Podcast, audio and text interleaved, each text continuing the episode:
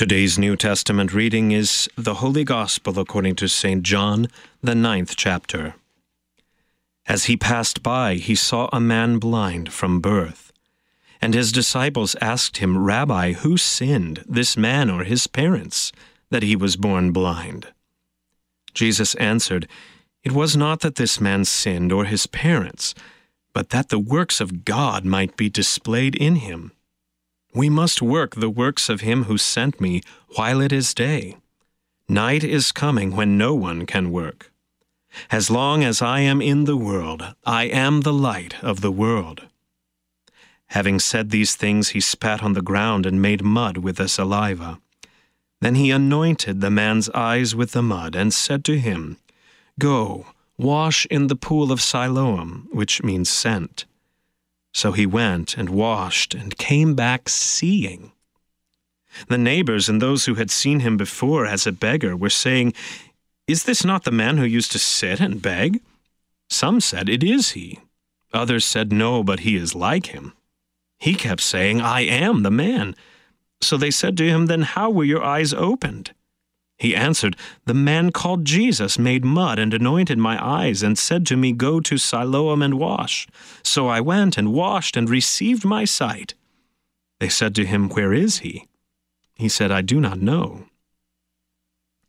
They brought to the Pharisees the man who had formerly been blind. Now it was a Sabbath day when Jesus made the mud and opened his eyes. So the Pharisees again asked him how he had received his sight, and he said to them, he put mud on my eyes, and I washed, and I see. Some of the Pharisees said, This man is not from God, for he does not keep the Sabbath. But others said, How can a man who is a sinner do such signs? And there was a division among them. So they said again to the blind man, What do you say about him, since he has opened your eyes? He said, He is a prophet. The Jews did not believe that he had been blind and had received his sight, until they called the parents of the man who had received his sight and asked them, Is this your son, who you say was born blind? How then does he now see? His parents answered, We know that this is our son, and that he was born blind. But how he now sees we do not know, nor do we know who opened his eyes. Ask him. He is of age, he will speak for himself. His parents said these things because they feared the Jews. For the Jews had already agreed that if anyone should confess Jesus to be Christ, he was to be put out of the synagogue. Therefore his parents said, He is of age, ask him. This is the word of the Lord. For today's meditation on God's Word, we welcome Pastor Scott Kearns from St. Paul's Lutheran Church in Lincoln, Kansas. Grace, mercy, and peace to you from God our Father and our Lord Jesus Christ. Amen. Close your eyes and imagine. Imagine never seeing one of those breathtaking, picturesque sunsets ever. Imagine never seeing all of those beautiful flowers in full bloom ever.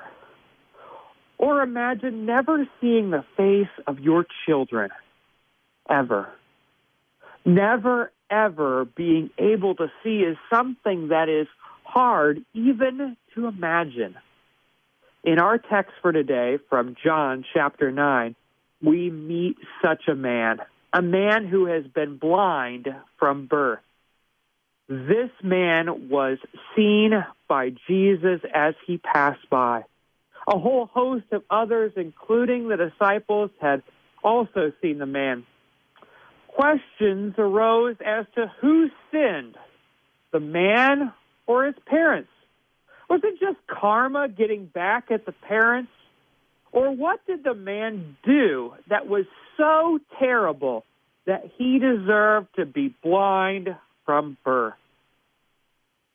Jesus instead responds to karma with a big no. No, it was not that this man sinned or his parents. No, that's not the point. We do know that no one is exempt from sin, neither the man nor his parents. No, it's rather all about the one who they are all blind to see. Here, God and his works are displayed for all to see, and those who are blind from birth. In the blind man, in the blind disciples, in the blind Pharisees, and in you who are blind. You are blind due to sin. You are sin blind to see God.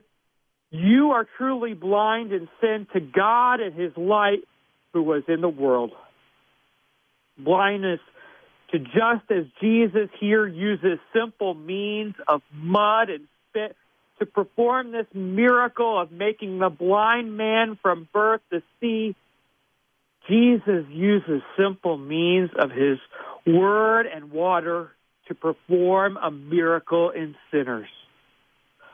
The blind are healed, sinners and sins are paid for. Healing of our sins gives us Sabbath rest. Not as the, Pharisees' Sabbath, which demanded keeping and offered no rest in the law. Rather, we have a rest that comes by way of Jesus and his forgiveness given us. May all of us believe in him, the Son of Man, the light of the world. Here, open our eyes to see the true light of the world having been blinded from birth due to sin, may we see him. Him who has who was seen in the waters of our baptism, him who feeds us with his body and blood, him who speaks to us today. Jesus says to us today, I came into the world that those who do not see may see. We see now likewise in Hebrews chapter 2 him who for a little while was made lower than the angels, namely Jesus, crowned with glory and honor because of the suffering of death, so that by the grace of God he might taste death for everyone. So now, close your eyes again and imagine hard. This time I want you to imagine now, never, ever seeing death because I tell you today that that is most assuredly what will happen when we finally close our eyes in Christ. Amen. So now may the peace of God, which surpasses all human understanding, guard your hearts and minds in Christ Jesus till that life everlasting. Amen.